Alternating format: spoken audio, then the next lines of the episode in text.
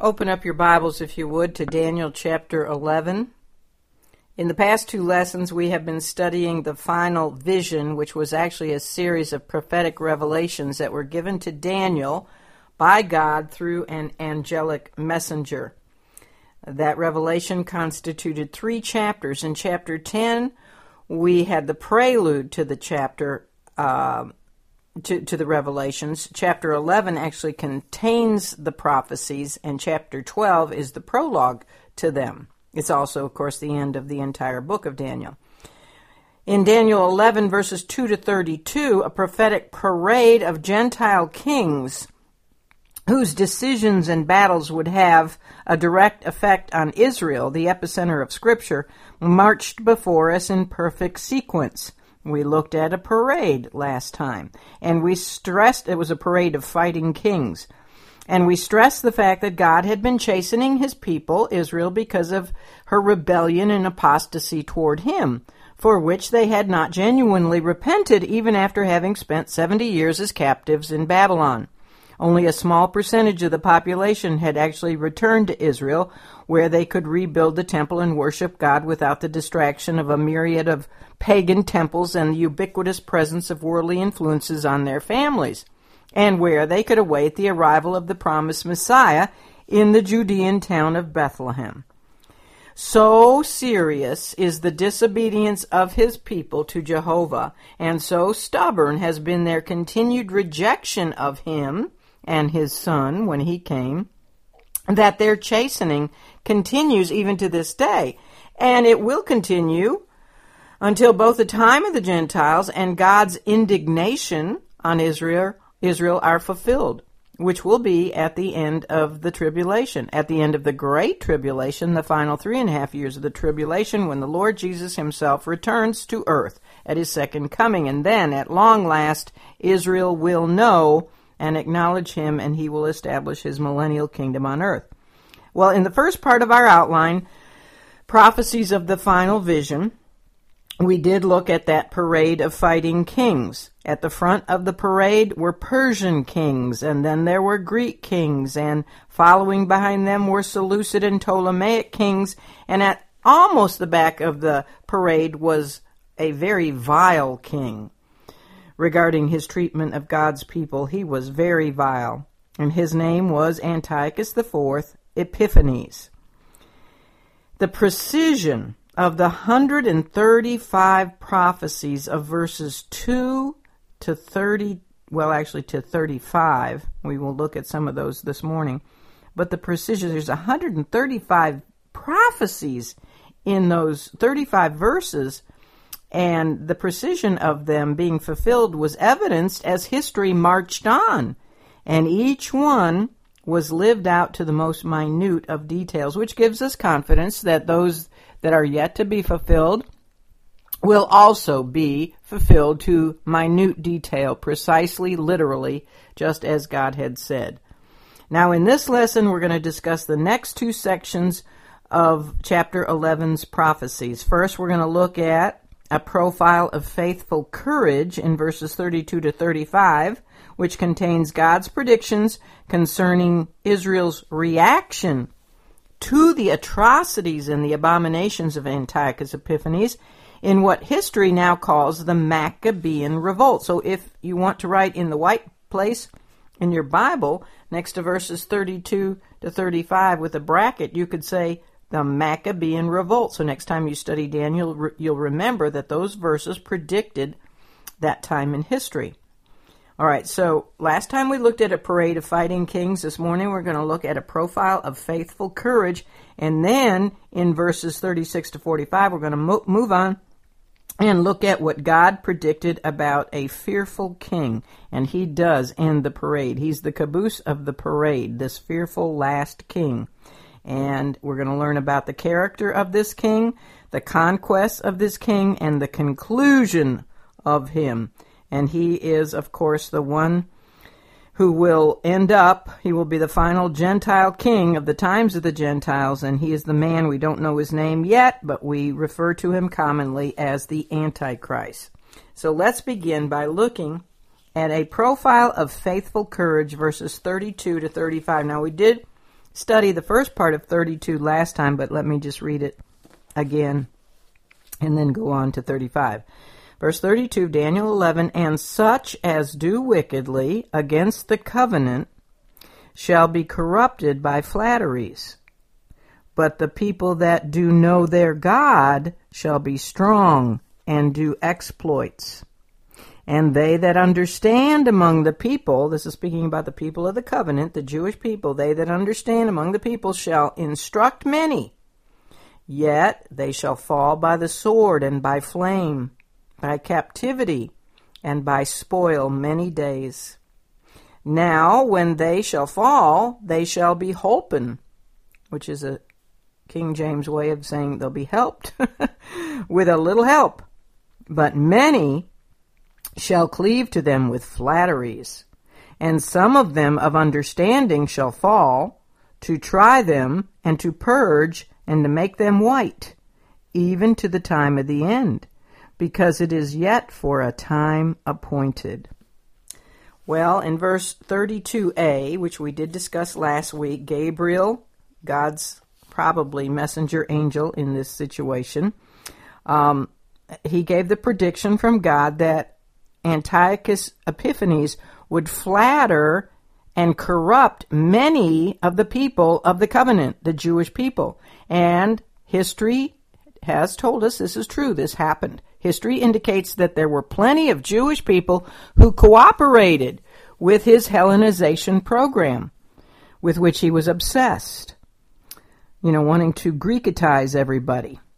So really, the most tragic part of that horrific time in Israel's history, and this was about one sixty-eight B C, was the large amount of apostate Jews who assisted Antiochus in his efforts to assimilate their own people into the Greek culture. And the worst part of that was also into the Greek religion, to worship their false gods, you know, the mythological pantheon of Greek gods and goddesses. They even helped him construct a, gymna- a gymnasium in Jerusalem, which was not good because it was next to the temple, and the temple was up on the Temple Mount, so it was high, and from the temple courtyards you would look down on the city, and there right next to the temple was this open gymnasium in which the, the athletes competed in the nude. And those Jews who helped build that gymnasium, also some of them participated in the games. And they somehow or another hid their circumcision uh, so they could participate, and the other athletes would not know that they were Jewish. Sadly, they also participated in the offering of sacrifices to the immoral Greek gods. And they profaned the Sabbath. They were apostate Jews. So it was not only rebellion against the abomination of Antiochus that precipitated the Maccabean Revolt of Israel's faithful remnant. It was also the apostasy and the idolatry that was growing among their own people that triggered that rebellion. Now, we happen to know that God looked very favorably on the initiators of the Maccabean Revolt. And we know this because of Gabriel's words in Daniel eleven thirty-two. After having said of those apostate Jews, and such as do wickedly against the covenant, shall he, meaning Antiochus, corrupt by flatteries, the angel went on to say, but the people that do know their God, that would be believing Jews, shall be strong and do exploits. God was saying ahead of time, and remember now, he's talking to Daniel, and that's about two hundred fifty years before this revolt, two hundred fifty years before Antiochus came on the scene. So God is saying ahead of time that the Jews who sided with Antiochus did wickedly, or they would do wickedly, because they would allow themselves to be corrupted by his flattering lies. While those who opposed Antiochus, God said, would do so. Why? Because they knew their God. They knew him. They believed in Jehovah. They were faithful to his, his commandments, to his laws. They wanted to serve him and worship him and obey his commandments. Therefore, he would provide them with the strength and with the courage that they would need to fight his enemies and their enemies, which sadly were not only the Seleucids, but also some of their own people.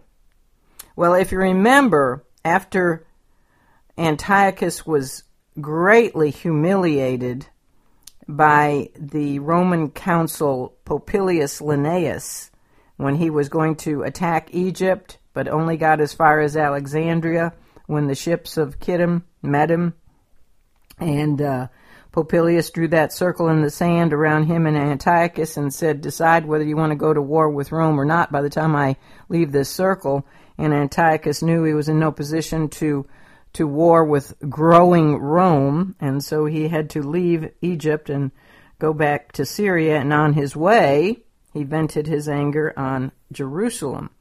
Well, after he abominated the temple, he converted it permanently, or tried to anyway, into a shrine for the worship of Zeus. He allowed only pigs to be offered as sacrifices, not only in the temple, but all throughout Israel. And he converted the temple's priestly chambers into houses of prostitution. So it was a terrible, terrible abomination that went on. It just didn't happen in one day. He also issued an edict which forbid the practice of Judaism on the pain of death. And he enforced this by sending his soldiers uh, to make spontaneous house searches throughout Jerusalem and then even into the countryside. And if they found that either Sabbath or dietary laws were being kept, or if they found a newborn uh, baby boy had been circumcised, or if there was even one page of the scripture hidden somewhere in that house, then the entire family was put to death. Gabriel spoke of certain godly Jewish leaders, verse thirty-three, Who would, underst- who, who would understand, because they know God, they would instruct others to be strong and to be faithful. Gabriel said, and they that understand among the people shall instruct many, yet they shall fall by the sword and by flame, by captivity and by spoil many days. How did these instructors of the Jewish people, how did they have their insight and understanding so that they could teach others? How did they, how did they know what was right to do? Well, it could very well be that those wise, God-fearing Jews had gained their insight about what was happening in their day from these very prophecies of Daniel, chapter eleven.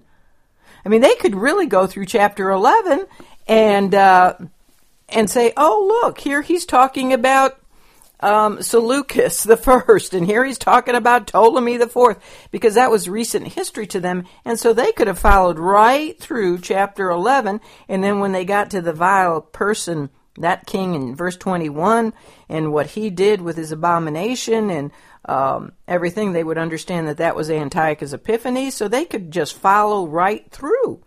And then get to the point about themselves, the people that understand. God would favor them and strengthen them, and they'd say, hey, this is us, you know, talking about the Maccabean Revolt. So it's just also very interesting that they could have understood everything that was going on in their day based on the Scripture, particularly from Daniel chapter eleven, because that's the chapter we have that is about the intertestamental period of time, what happened between the book of Malachi and Matthew.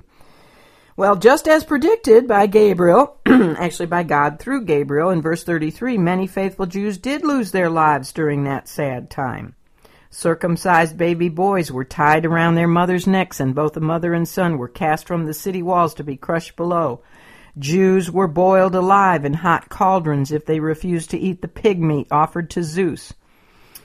But like Daniel, who had been thrown in the lion's den, and like his three Hebrew friends in the fiery furnace, as well as the faithful remnant of Jews who will be living during the horrific reign of the Antichrist, especially in the three and a half years of the Great Tribulation, there were those in this Maccabean era who truly knew God, and they understood all that was at stake.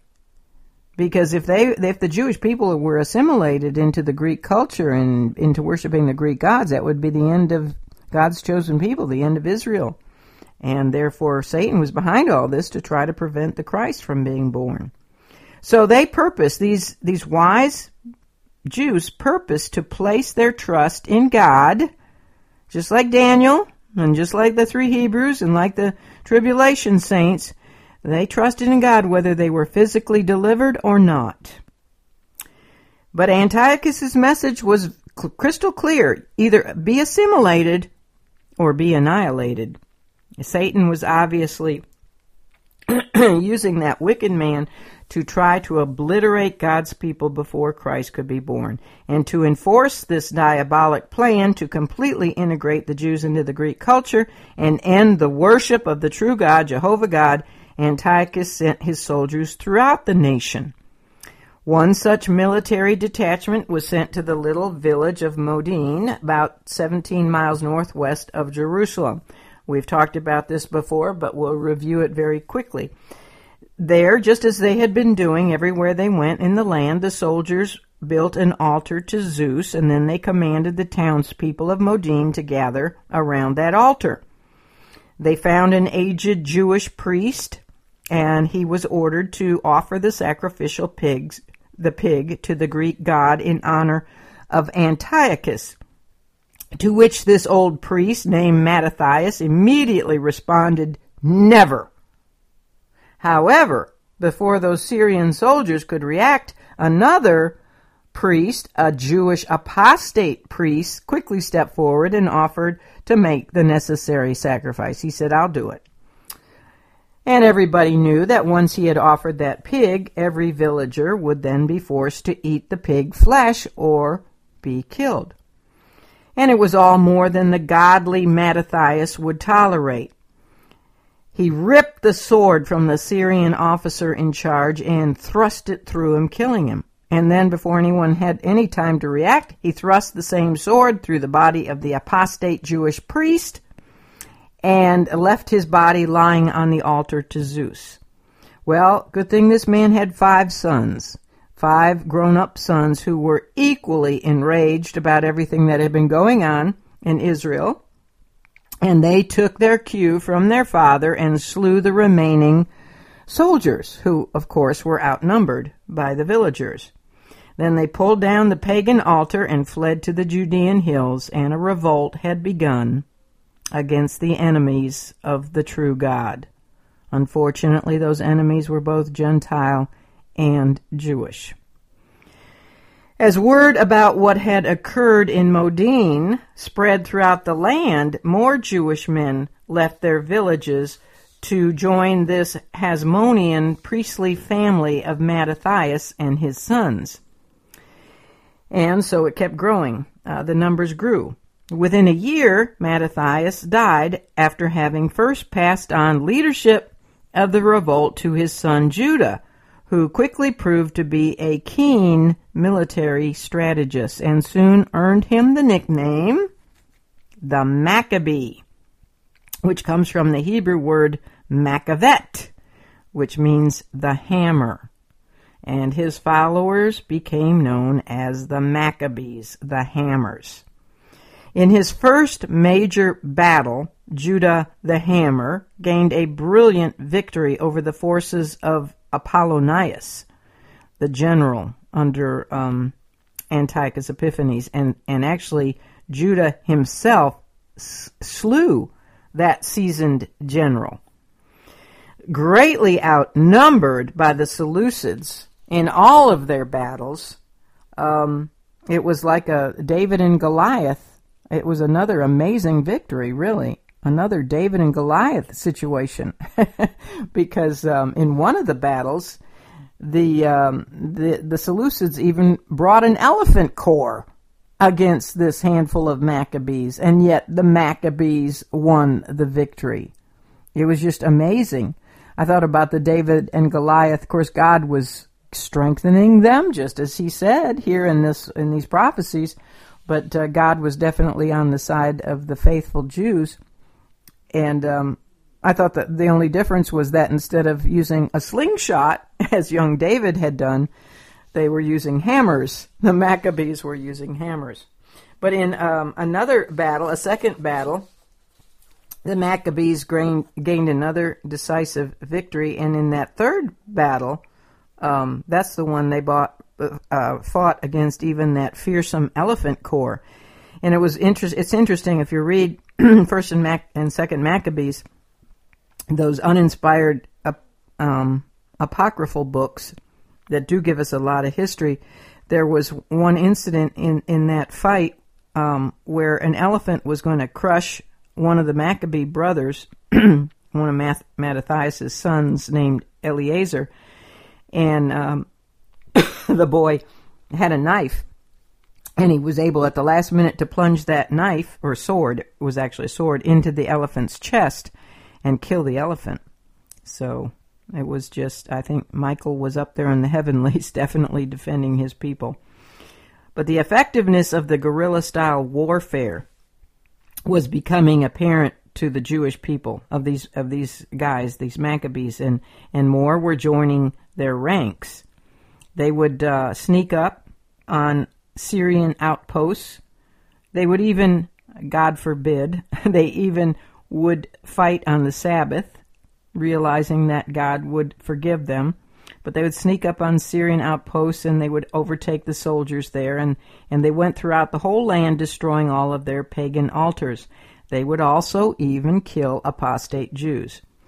After telling Daniel that his people at that at the time of that vile king of the north, Antiochus Epiphanes, um, that they would fall by sword and by fire and be taken captive and, and plundered, after telling Daniel that in verse thirty-three, Gabriel had then said that when they shall fall, they shall be helped with a little help, but many shall cleave to them with flatteries.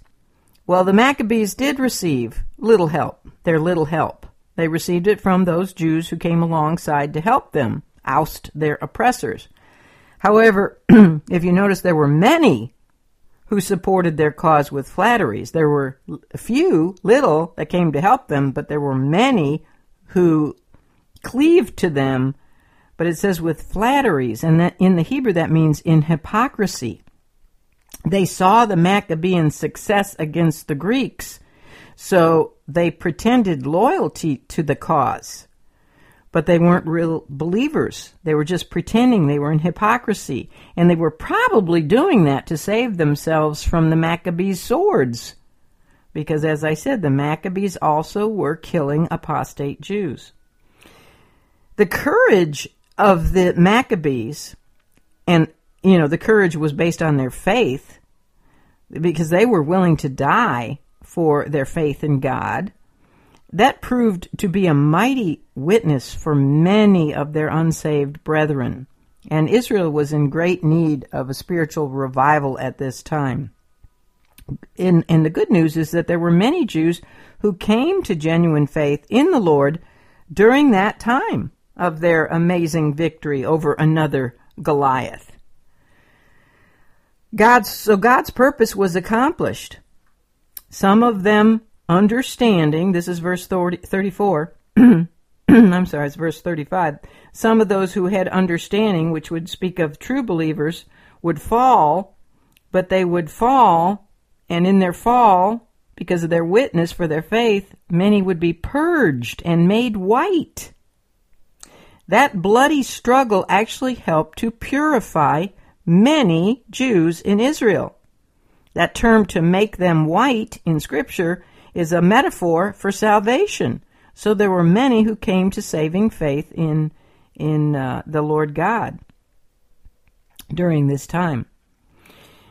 It was the persecutions of Antiochus that led to the rise of the Hasidim, a sect of Judaism that had already begun to grow in Israel, but received greater popularity because of the atrocities of Antiochus Epiphanes. Those of the Hasidim, which in Hebrew means the godly, pious, loyal ones, uh, they advocated strict adherence to the Mosaic Law and to the traditions of Judaism. They, they were good. They had good, solid Bible doctrine. They were godly, pious, loyal ones.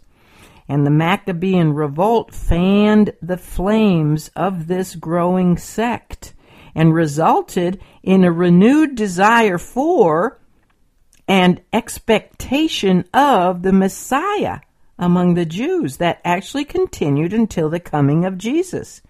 Before this ro- revolt, many Jews were just falling away from even anticipating and looking forward to the promised seed of the woman, the, the Messiah. But this um, this revolt helped that cause, and there was this spiritual uh, revival before the first coming of Christ. It's interesting, some of the Hasidim eventually evolved into the sect of the Pharisees. And although we know that their doctrine was fundamentally correct, by the time of Christ, unfortunately, most of the Pharisees had become strict traditionalists and proud legalists and selfish materialists, which is sad. Yet another group that was born out of the Hasidim was the sect of the Essenes, and they too had good, solid, fundamental doctrine. But by the time of Christ, they had turned to isolationism. So they wanted to just completely separate themselves from all worldly influ- influences, and so they went to live monkish-type lives in the caves of Qumran near the Dead Sea, where we have them to thank, at least, for the meticulously uh, handwritten copies of the Old Testament scriptures that they made there. The Essenes rejected the liberal rationalism of the Sadducees, and they rejected the materialism of the Pharisees, and yet they were also reprimanded by Jesus. You know what they did wrong? They hid their light under a bushel. Matthew five fifteen. You don't hide in a cave and turn to isolationism. Yes, we're in the world, but we're to be a light to the world. So, anyhow, Antiochus, we know, we've talked about this many times, but Antiochus Epiphanes served as a type of the coming Antichrist. His false high priest, Jason, remember him, who bribed him for the position of the high priest? He shouldn't have had that position. Um, but he serves as a prophetic type of the coming false prophet. And the Maccabees serve as a prophetic picture of the faithful Jewish believers of the tribulation period, perhaps even the one hundred forty-four thousand.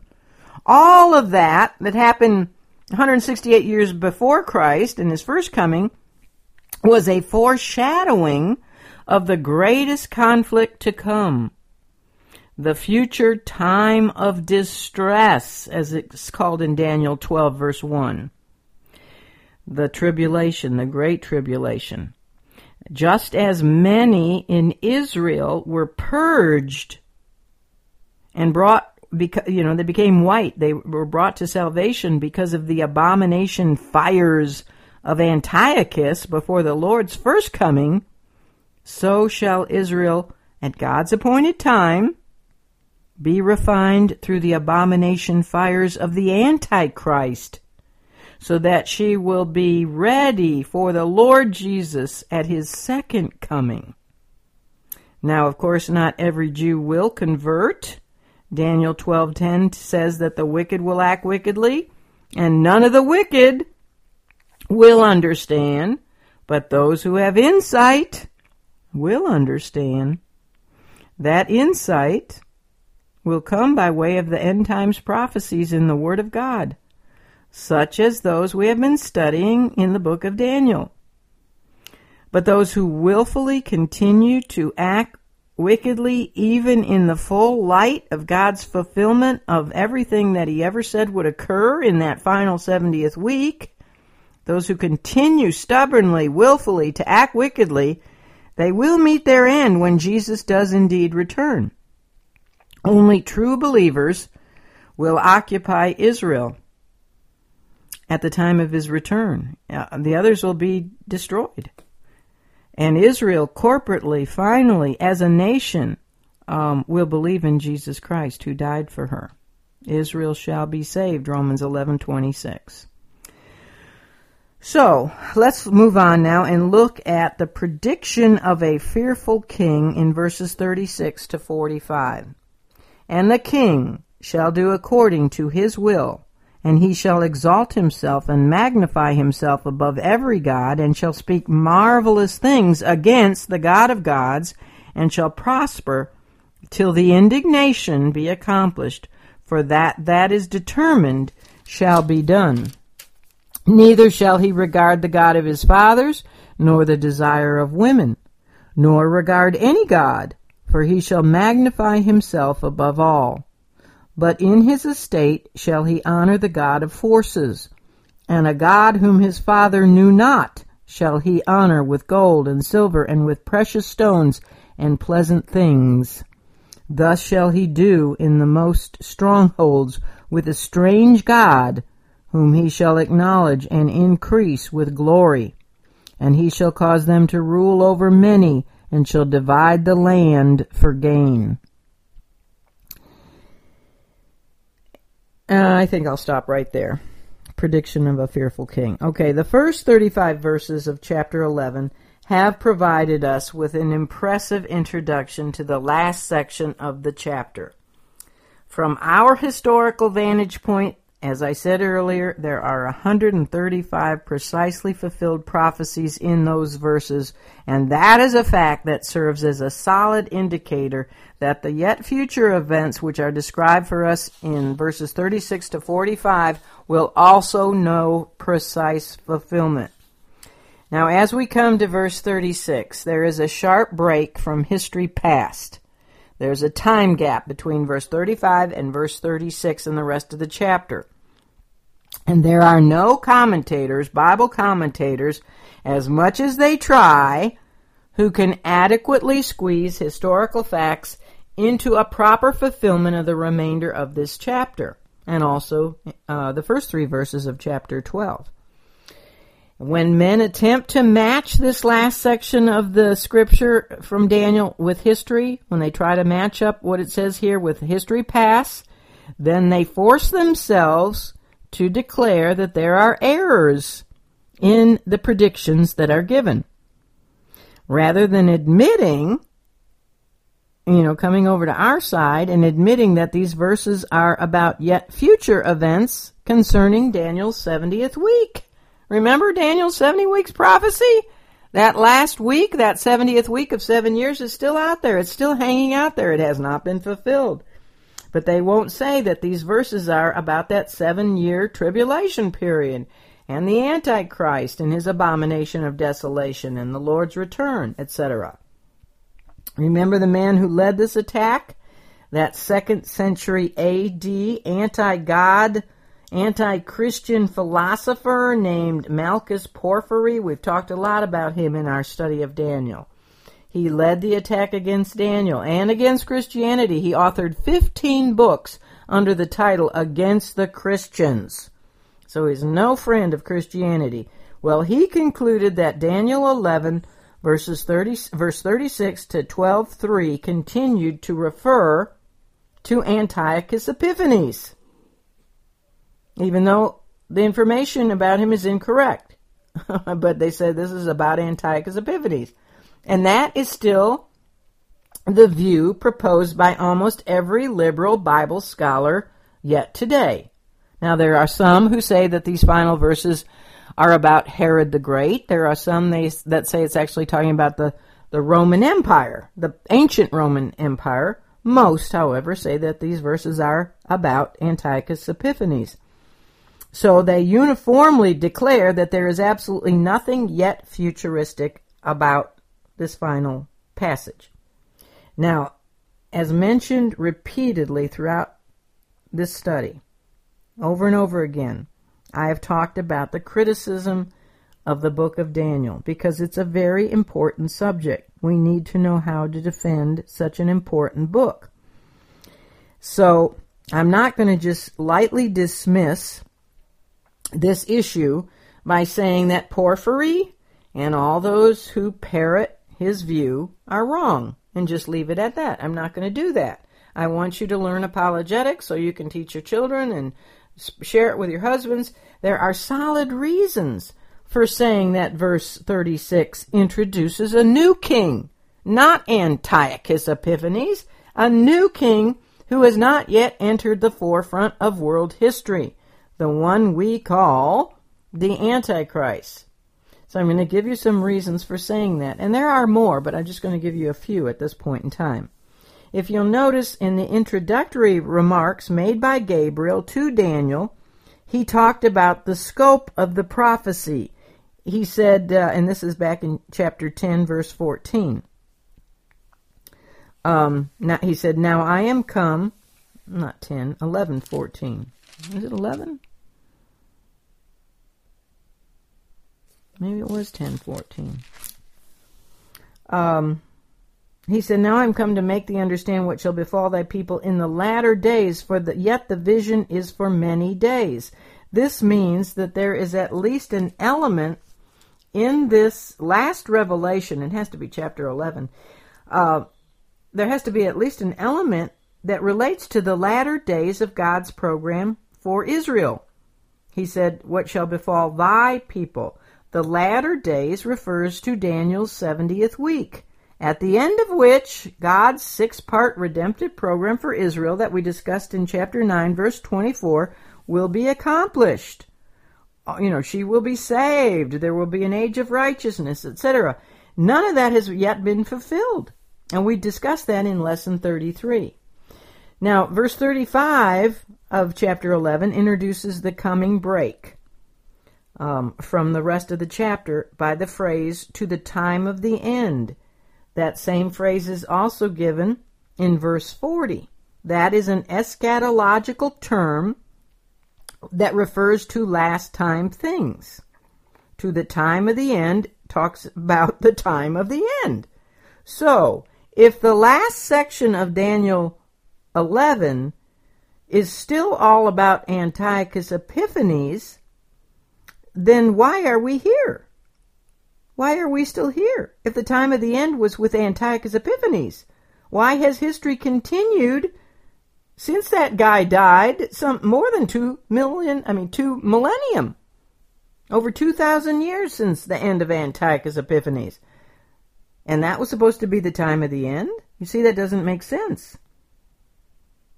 Also, as I mentioned, it is possible to specifically follow the details from history of the chapter eleven prophecies up to verse thirty-five.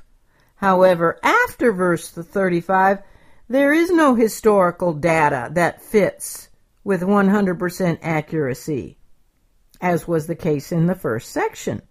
The, the prophecies simply do not match the remaining years in the life of Antiochus Epiphanes, nor do they match historical events concerning ancient Rome or Herod the Great or anyone else you want to plug in here.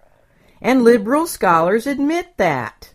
They admit that this last section of chapter eleven, first few verses of chapter twelve, do not appropriately fit history, which is why they then resort to saying that their second century pseudo-Daniel, second century B C, fake Daniel, you know, they say the real Daniel didn't write the book of Daniel, it was a fake Daniel, pretending to be Daniel, but there would be no Daniel if there wasn't a real Daniel. But he was not only a fake, he was also a very poor historian. You know, he was writing from the second century, looking back on history and writing it to make it sound like it was prophecy, but as he looked back on history, he made mistakes. So he was a bad historian. Or there are others who say that this pseudo-Daniel just wanted to write of imaginary events. Oh, that doesn't give me a whole lot of confidence in the Word of God. Well, verse thirty-six says that he shall prosper. Of course, they say that he is Antiochus Epiphanes. We say he's the Antichrist, but it says he'll prosper, prosper until the indignation is finished. The indignation speaks of the time of God's wrath on Israel because of her lack of uh, repentance and her continued rebellion. And, and he's going to be indignant against Israel until the end of the tribulation with the coming of Christ. So the indignation is not finished. And it certainly wasn't finished with Antiochus Epiphanes. Also, it says in verse thirty-seven that this king will not regard the God of his fathers. Well, Antiochus Epiphanes did regard the gods of his fathers. He, he did regard the vast pantheon of myth, mythological Greek gods and goddesses. Also, it is understood by Jewish authorities of the Old Testament scripture that this section of Daniel refers to the future days that will herald the coming of the Messianic era. So Jewish authorities of Old Testament agree with us that this is yet future. Also, the description of this ruler that is given to us in verses thirty-six to forty-five parallels detail by detail other descriptions of the Antichrist given to us in the New Testament. You know, the last three vision revelations of Daniel ended with words about the Antichrist. In chapter seven, chapter eight, we heard about him even in chapter nine, verse twenty-seven. So, it is fitting that the last revelation follows the same pattern and talks to us about the Antichrist. And it does. Also, the words in Daniel twelve one, which refer to a future time of trouble such as never was, since there was a nation even to that same time. Those words parallel the Lord's words about the great tribulation that he gave in Matthew twenty-four twenty-one, the Olivet Discourse, which was spoken long after the death of Antiochus Epiphanes. So it's talking about a yet future time with a different king. All right, and this last one I'm going to give you is that the king of Daniel eleven, thirty-six to forty-five has to be a different king from the vile person of verses twenty-one to thirty-two, who was Antiochus Epiphanes. Has to be a different person, and we know this because if you look at verse forty, he is going to be opposed and attacked by the kings of both the north and the south. Well, guess what? Antiochus Epiphanes was the king of the north. It can't be him. He is not going to attack himself. The king of the north is not going to attack the king of the north. So this obviously is a different king. Well, based on these reasons and others that I omitted for the sake of time, we agree with conservative scholars that there is an unspecified gap of time between verses thirty-five and thirty-six of Daniel chapter eleven. The reason that the prophecies about Antiochus Epiphanes immediately precede the yet future prophecies regarding the Antichrist is because of the close connection between these two men. Antiochus served as a prophetic type of the future world dictator.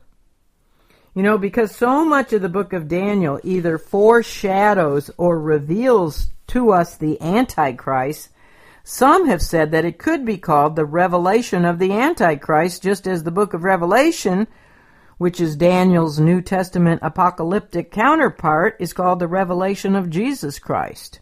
That's interesting. In Daniel chapter three, the Antichrist was typified by King Nebuchadnezzar, who built an image to represent himself, and he compelled all the people to worship it, it or be burned alive in the fiery furnace. He was a type of the Antichrist.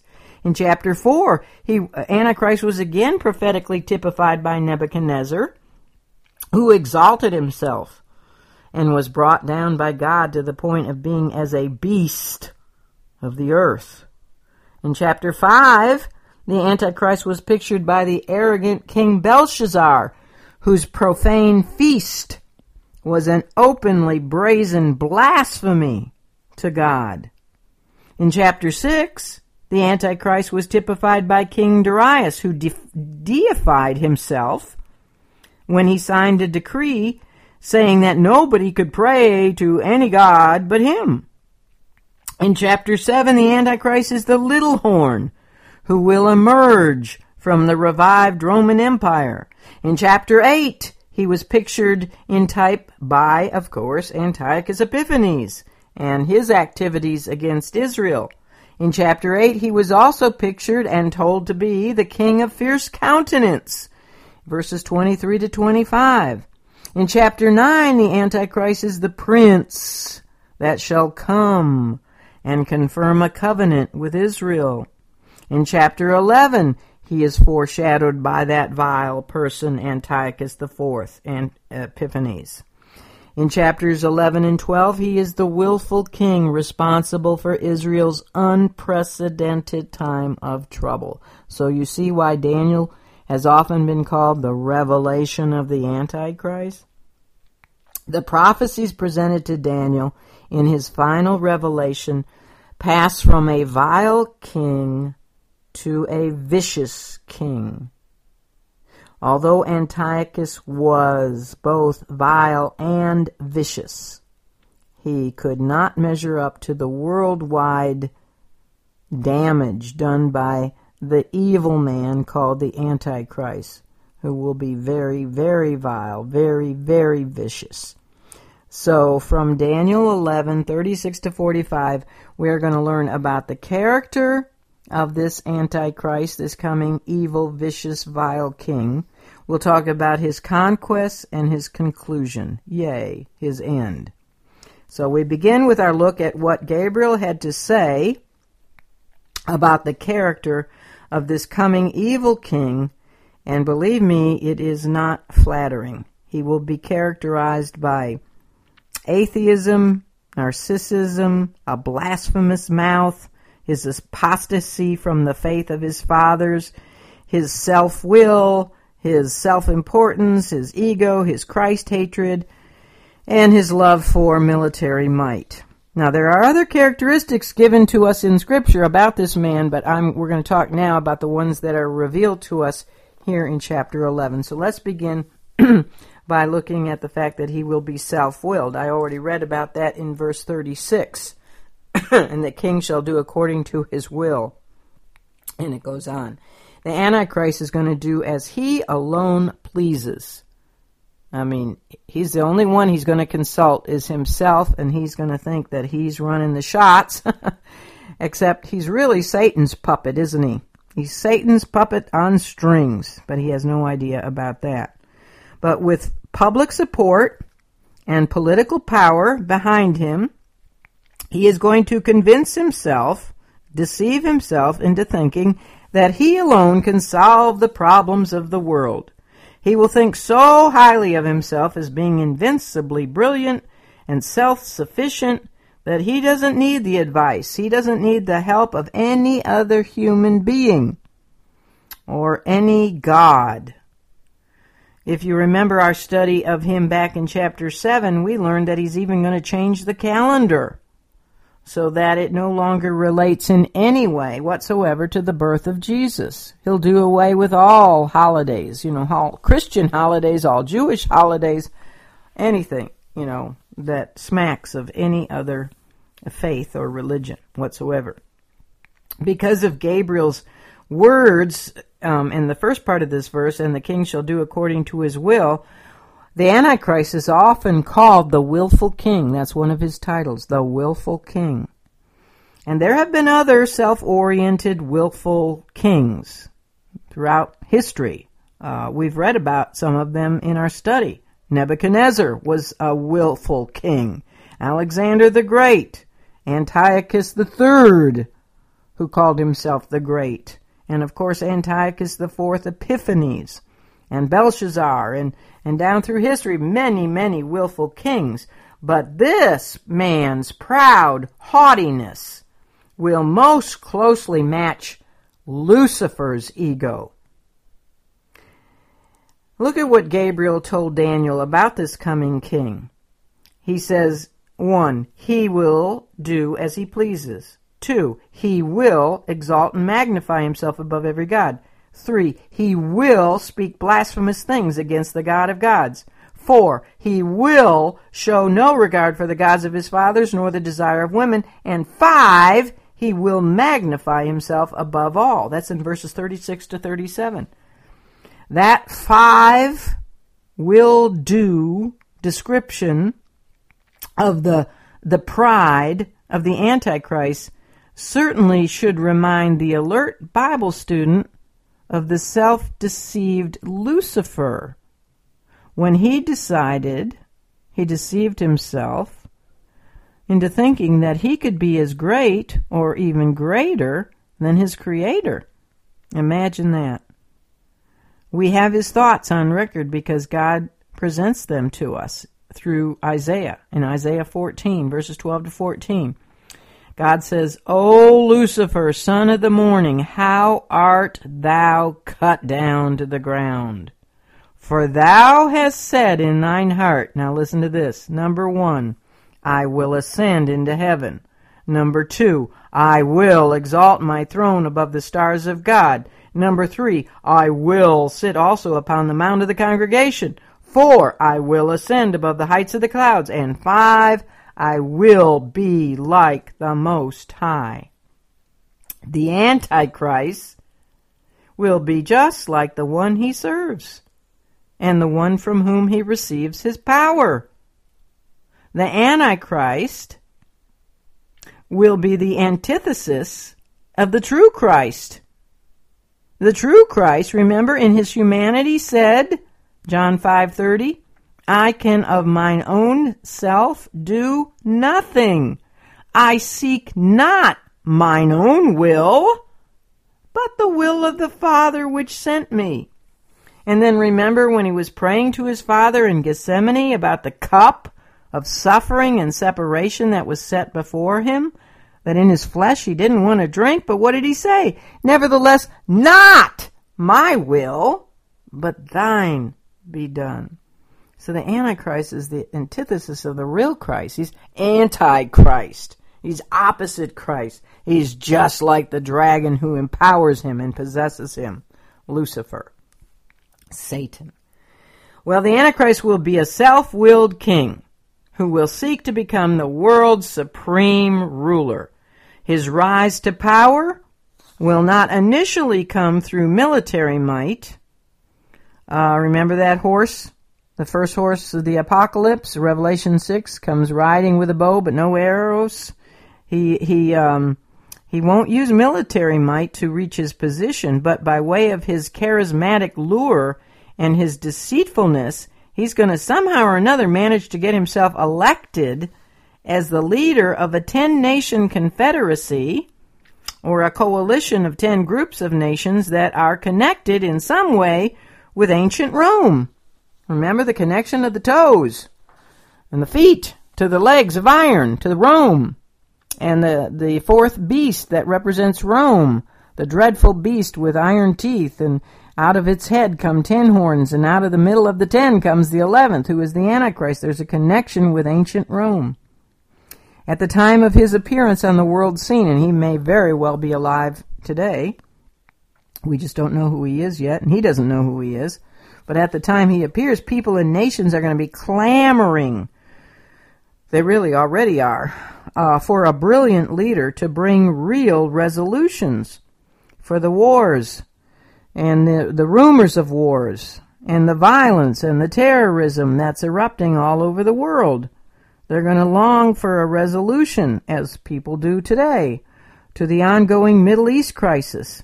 And they're going to be screaming for answers about the eerie disappearance of so many millions of people.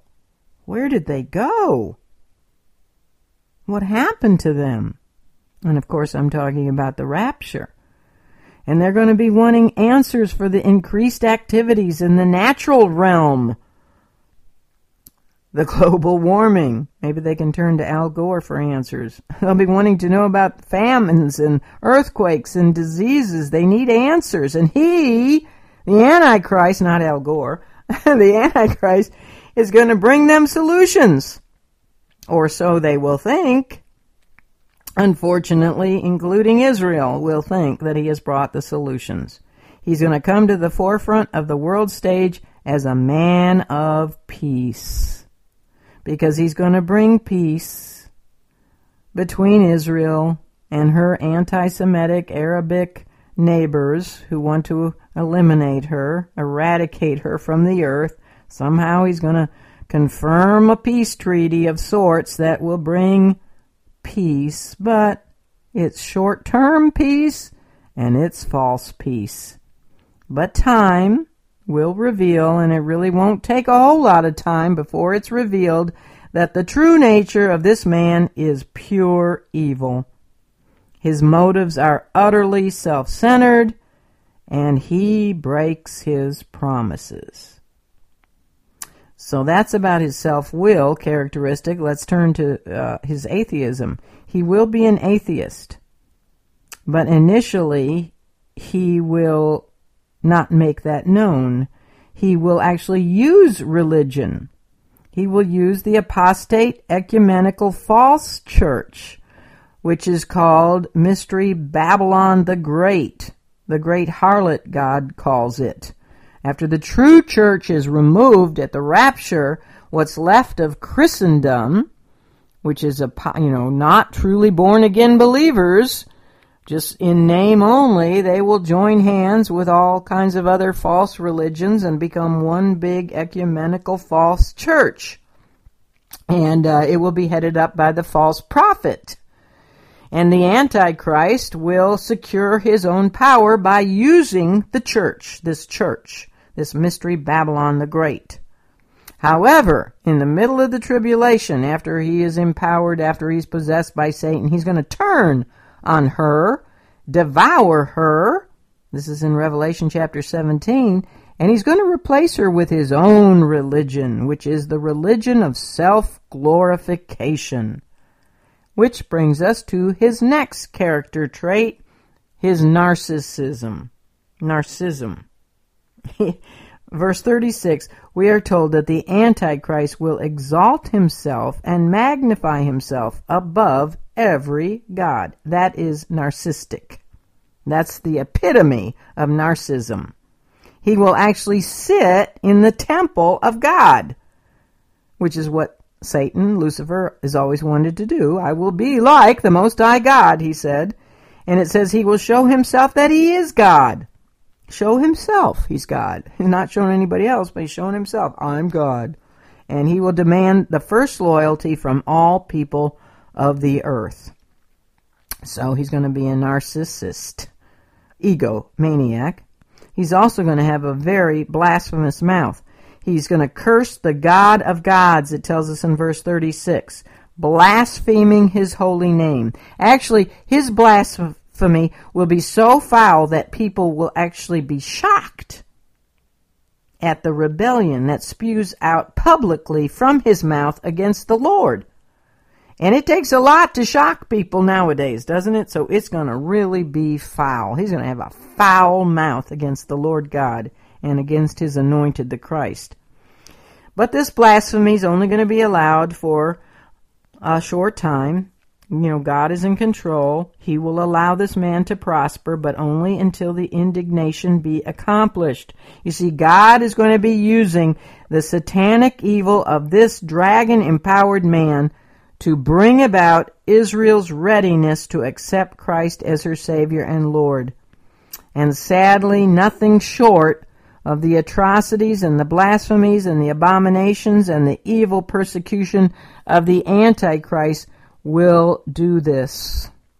You see, there's certainly been no shortage of wicked anti-Semitic persecutions in Israel's long history, but none of them have brought her to bow the knee before Christ, have they?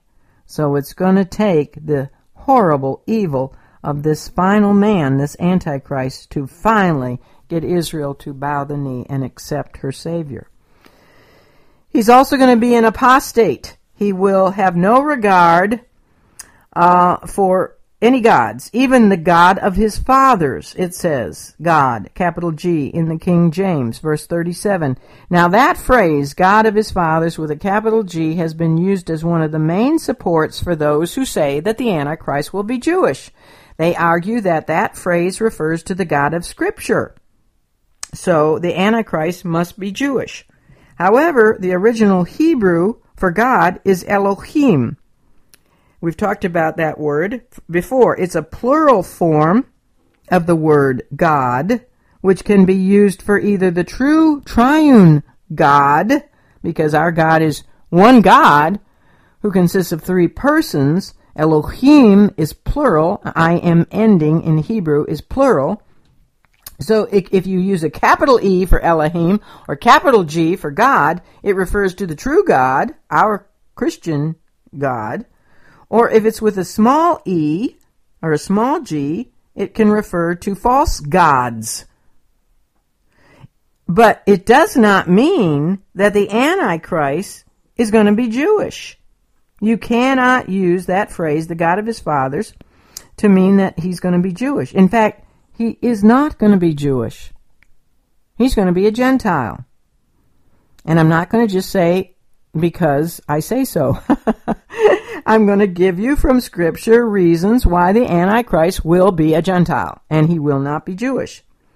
Number one, all the prophetically given character types of the Antichrist in Scripture, and I just gave you some a little while ago, Nebuchadnezzar, Belshazzar, uh, Antiochus, Epiphanes, Alexander the Great, so on. There was many, many types of Christ in the Old Testament Scripture. All of them were Gentiles, not a single exception.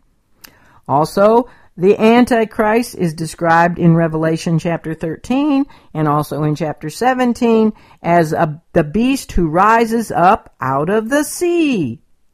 The sea. The sea in Scripture is an image, it's a picture, it's symbolic of the Gentile nations.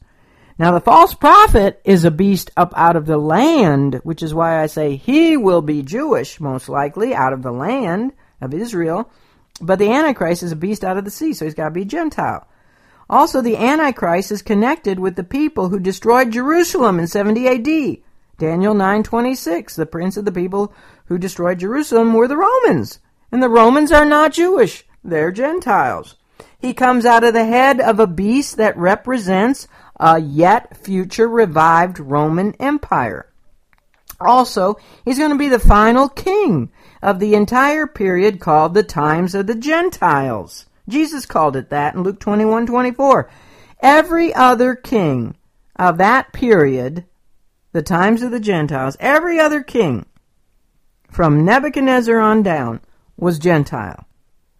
So the last king would not, therefore, be Jewish. It would just contradict the very nature of it being the times of the Gentiles. You get it? So the Antichrist is not going to be Jewish. The apostasy of the Antichrist from the faith of his fathers could actually be from Christianity.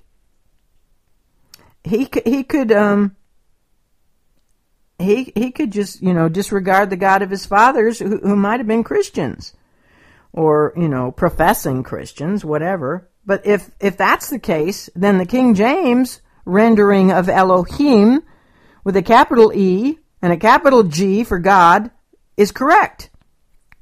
His apostasy from the God of his fathers could also be from some non-Judeo-Christian religion, um, which would necessitate the rendering of Elohim as small e and small g for gods. You see, here's the here's the fact. The translators didn't know whether to use a capital G or not. They didn't know. Because the Antichrist hasn't come on the scene yet. So some, like the King James, did use a capital G. Some translations use a small g, gods. They didn't know, and neither do we yet. We don't know whether to use a capital G or a small g. So, what we do know, however, is that no matter whatever religion the Antichrist came from, in other words, whatever was the religion of his fathers, he is going to turn from it as an apostate in absolute disregard of it. He will have no respect for whatever deity or deities his fathers or his ancestors worshipped. So that's all we can say about that, is he's going to be an apostate from his own religion. He's also going to hate Christ. The Antichrist will hate Christ. Of course, we know he's going to hate God, too. In the interpretation of Daniel's vision of chapter eight, Gabriel had told the prophet, Daniel, about a king of fierce countenance who would come in the latter time. And we talked about the fact that that was not Antiochus Epiphanes. That is speaking of the Antichrist. And Gabriel said that this one would use craft or deceit to prosper. He would magnify himself in his own heart. He would destroy many by peace. And he would stand up against the Prince of Princes. And that is definitely a reference to Christ, who is the Prince of Princes. That was in Daniel eight, verses twenty-three to twenty-five. And that, again, is why it couldn't have been Antiochus Epiphanes, because he knew nothing about Christ. Christ hadn't come to earth yet when Antiochus Epiphanes was on earth. This is speaking of the Antichrist. He's going to stand up against the Prince of Princes. So from Daniel's perspective, you know, five hundred years before Christ's first coming, he understood that this coming king would disregard the gods of the past, of his ancestors, that he would disregard the true God of the present, the God Daniel knew, and he would disregard, have no respect whatsoever, the promised deliverer of the future, the coming Messiah. We learn more about the Antichrist's enmity with Christ in verse thirty-seven here, where the angel said that he would also have no regard for the desire of women. Now that has been interpreted many ways. The desire of women. Some have said that it speaks of the Antichrist's total disregard for household gods that were often desired by women for good luck, in protection, or in bearing children, such as those that were coveted and stolen by Rachel from her father Laban in Genesis thirty-one. So some have said that's what he'll disregard, is the, the household gods that women desire. Others have said that it refers to the idols which are associated with the Semiramis Tammuz cult, talked about in Ezekiel eight fourteen. And that we've talked about in the past, Babylonian cult, a false trinity cult, Nimrod, Semiramis, his wife, and Tammuz, et cetera. We talked about that long ago in our first lesson, our first um, year in Daniel. But those gods were often also desired by women. I don't think either one of those would be appropriate for an Antichrist, a man in the world today. Most men do disregard those kind of idols in the world, so that would not make him stand out as any different. Others think that this means he's just not going to be in touch with his feminine side, that he's not going to care about women and their emotions and be a misogynist or something like that, or that he's not going to care about children because children are the desire of women. He's not going to have any care about children. And then others, of course, I'm sure you've heard this one, say that this means the Antichrist will be homosexual because he will have no desire for women. But to suddenly mention his sexual orientation doesn't fit the context of the passage, which is all about his religious association. If you go through verses thirty-six to thirty-nine, you'll find that the word God or gods are used eight times. So this is all about his, his religious orientation, not his sexual orientation. The best explanation is that the term, the desire of women, refers to Christ. He's going to have no regard for Christ. It was the desire of every believing woman, beginning with Eve, to bring the promised Savior into the world. And then when God narrowed the messianic line down to, uh, you know, more specifically to the descendants of Abraham, Isaac, and J- Jacob, it became the desire of Jewish women to bring the Messiah into the world. And that same Hebrew word for desire is found in Haggai two seven, where it refers to Christ as the desire of nations. The nouns that follow the word desire, women and nations, you know, in these two passages from Daniel and Haggai, those two nouns are to be understood as subjective and not objective, which means that the true meaning is desired by women and desired by nations. You see, Daniel eleven thirty-seven is not a reference to the Antichrist's lack of desire for women, and Haggai two seven is not a reference to Christ's desire for nations. It's the desire of women and the desire of nations, and their desires are one and the same. It's the desire for Christ. The Antichrist may be a homosexual. I don't know. But you cannot make that declaration based on Daniel eleven thirty-seven and the, the words, he will have no regard for the desire of women. Because it's the desire of women is Christ. So what we can declare is that he will be a self-willed, atheistic, apostate, blasphemous-seeking narcissist who glorifies himself but hates God and hates his blessed Son, the Lord Jesus. That's what we can say dogmatically. He also, um, another characteristic is that he he um, he has strong military might.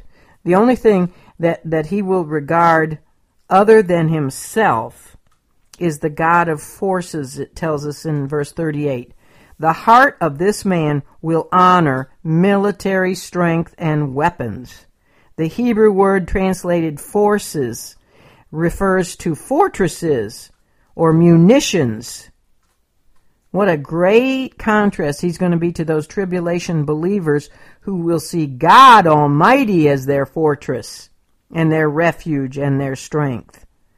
But he is going to show honor to the strange God of nuclear weaponry, probably, because of the day in which we live. Unlike his forefathers, who laid all their gold and silver and precious stones at the feet of their gods, he's going to be obsessed with a strange God. He's going to pour his wealth into being the superior force on earth because of his vast accumulation of weapons of mass destruction. Now, admittedly, verses thirty-eight and thirty-nine are very difficult to interpret.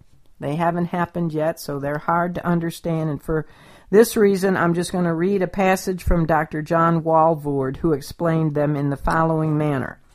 Quote, although all expositors necessarily must use their judgment in determining the identity of this description, what will be completely different about the world religion at the end time will be, one, the complete destruction of all previous religions symbolized in Revelation seven sixteen, and two, the worship of the world ruler without reference to any other divine power except that of Satan. For this world ruler, already claiming to be God, to acknowledge something as supreme clearly indicates that the God of fortresses is not a person, but the power to make war. It becomes evident that the sole confidence of this final world ruler is his is in military power, personified as the God of fortresses. In other words, he is a complete materialist.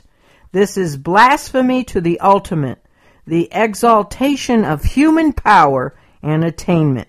He is Satan's masterpiece, a human being who is Satan's substitute for Jesus Christ, hence properly identified as the Antichrist. His activities, in keeping with his complete materialism, are characterized by warfare and his honoring those who honor him. Those cooperating are given subsidiary rule, expressed by the phrase, he shall cause them to rule over many, and he shall divide the land for gain. That is, shall reapportion territories in keeping with his desire for conquest. Taking the passage Daniel eleven, thirty-six to thirty-nine as a whole, it is apparent that the revelation provides an inclusive analysis of the combination of materialism, militarism, and religion, all of which will be embodied in this final world ruler. That comes from Doctor Walvoord's book, Daniel, The Key to Prophetic Revelation. All right, let's move on and look at his conquests. And for this, I will read verses forty to forty-five a. Daniel eleven, starting at verse forty. And at the time of the end shall the king of the south push at him, and the king of the north shall come against him like a whirlwind, with chariots and with horsemen and with many ships. And he shall enter into the countries and shall overflow and pass over. He shall enter also into the glorious land, that's Israel, and many countries shall be overthrown. But these shall escape out of his hand, even Edom and Moab, and the chief of the children of Ammon. He shall stretch forth his hand also upon the countries, and the land of Egypt shall not escape. And he shall have power over the treasures of gold and of silver, and over all the precious things of Egypt. And the Libyans and the Ethiopians shall be at his steps. But tidings out of the east and out of the north, again, shall trouble him. Therefore he shall go forth with great fury to destroy and utterly to make away many. And he shall plant the tabernacles of his palace between the seas in the glorious holy mountain. I'm going to stop right there because this is where it ends about his conquests. These final verses of Daniel eleven reemphasize the time of the end, right? When is all this going to take place? The time of the end, verse forty. And that certainly did not come about with Antiochus Epiphanes, Herod the Great, or even the ancient Roman Empire. Instead, what we will read about in these verses is conflicts and conquests that are yet to take place during the reign of the Antichrist. You know, a rather prominent misconception is that the entire world will become so enamored with this man that the nations of the world willingly surrender their sovereignty to him. But that just simply is not the case. Much of the world will resist him, especially in the last three and a half years. Uh, and the result will be that he destroys to an extraordinary degree, as it told us back in chapter eight, verse twenty-four. I think a lot of this will be done with his weapons of mass destruction. But at some point in the middle of the tribulation, the Antichrist, after being empowered and possessed by Satan, and after breaking his covenant with Israel and desecrating her temple, after devouring the one world ecumenical harlot church and replacing it with the worship of himself, he will then declare himself and his imperialistic government to be the supreme ruler and state of the world. And not every government is going to come crawling. We learn in verse forty that the king of the south and the king of the north are going to come against him. Now, in the previous verses of chapter eleven, the terms king of the south and king of the north referred to whichever Ptolemaic or Seleucid king was either ruling Egypt, the south, or Syria, the north. In these verses, the terms would still refer to rulers over lands that are to the north or the south of Israel. The king of the south will be a political leader who may come from Egypt. But it's likely that his forces will encompass more than just Egypt.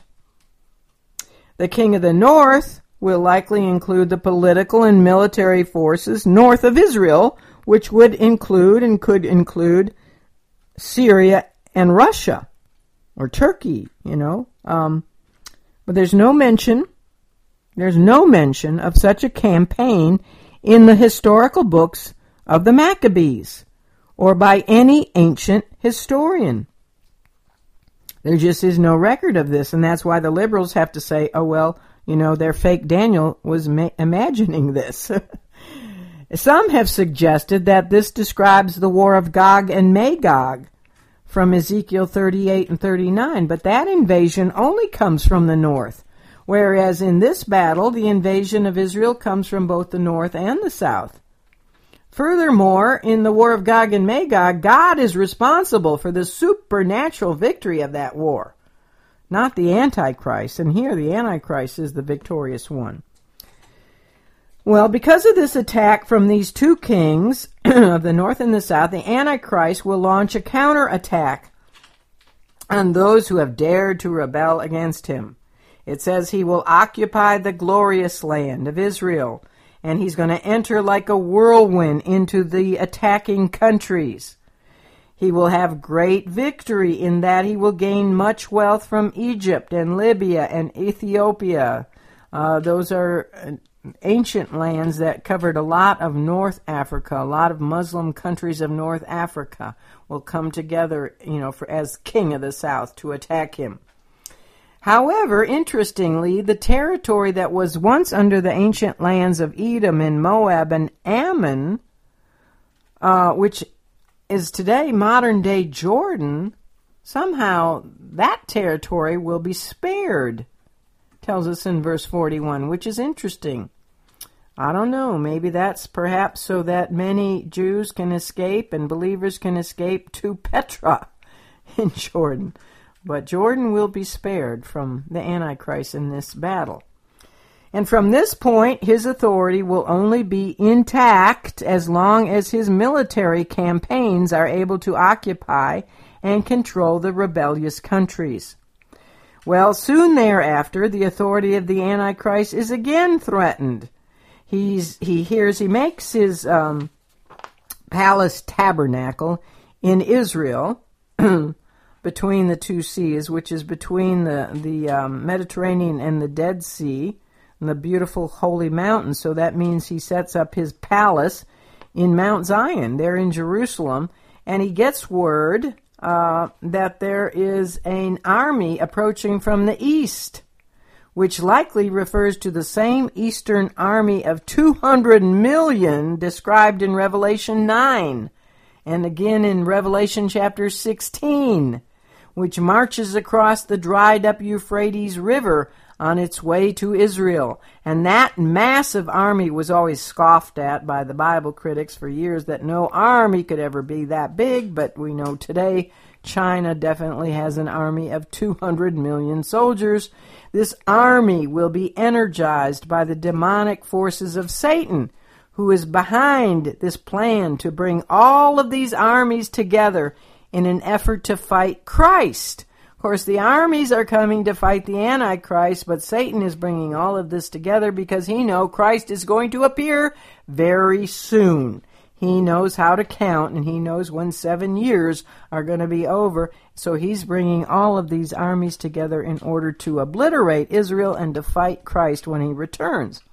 Well, at the same time the Grand Eastern Army is moving toward the Holy Land, there's yet another invasion that comes from the north.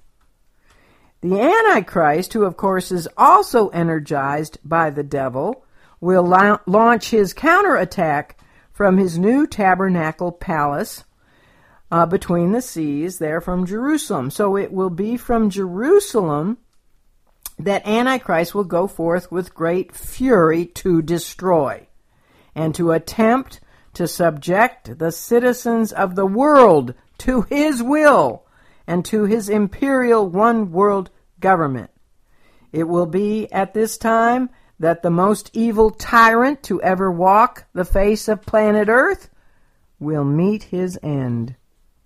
His death and the deaths of multitudes of Satan's followers will take place when all these Gentile armies merge in Israel's Valley of Megiddo for what is known as the Great Battle of Armageddon. So let's look at the conclusion of the Antichrist, the last part of verse forty-five, where it says, "Yet he shall come to his end, and none shall help him." The great battle of Armageddon will bring history right to the point of the second coming of Christ. The seven years of the tribulation, that seventieth week of the seventy weeks prophecy of Daniel nine, will be at its end. Israel will have been devastated because once again she will have served as the battleground for much of this continued warfare. And of course she will be persecuted by the Antichrist who's dwelling among her. And according to Zechariah thirteen eight, two of every three Israelites will be dead. The nation will be in the deepest throes of sorrow she has ever known. But it's always the darkest right before the dawn, isn't it?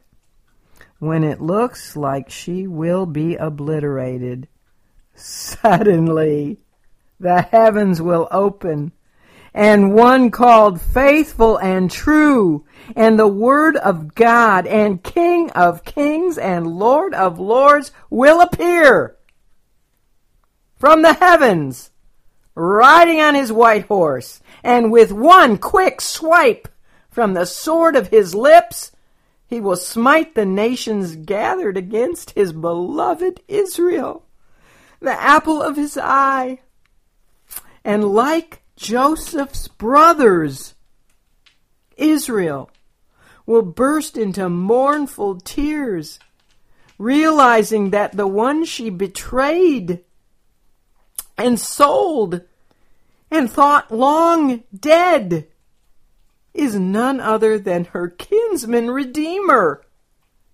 And his name is that name she has long forbidden her children to even speak. That name above every name, the name Jesus, and bowing before him in full repentance and faith, Israel will finally kiss the Son, S O N, and be saved. And that is the real triumphal entry of the Lord. At that triumphant entry, the Antichrist shall come to his end, and none shall help him. He may have been mighty against the king of the south, and he may have been vicious against the king of the north, and he may have Satan's power behind him even to have been victorious against the mighty army of the king of the east. But he will be utterly powerless and puny against the king of the universe. Amen. Amen. That cannot be. Speaking of Antiochus Epiphanes, he died in Media. He did not die between the seas in the glorious holy mountain. However, you can rest assured that that will be the death place of the Antichrist. Let's pray. Heavenly Father, we thank you for this time we've spent together in your word this morning.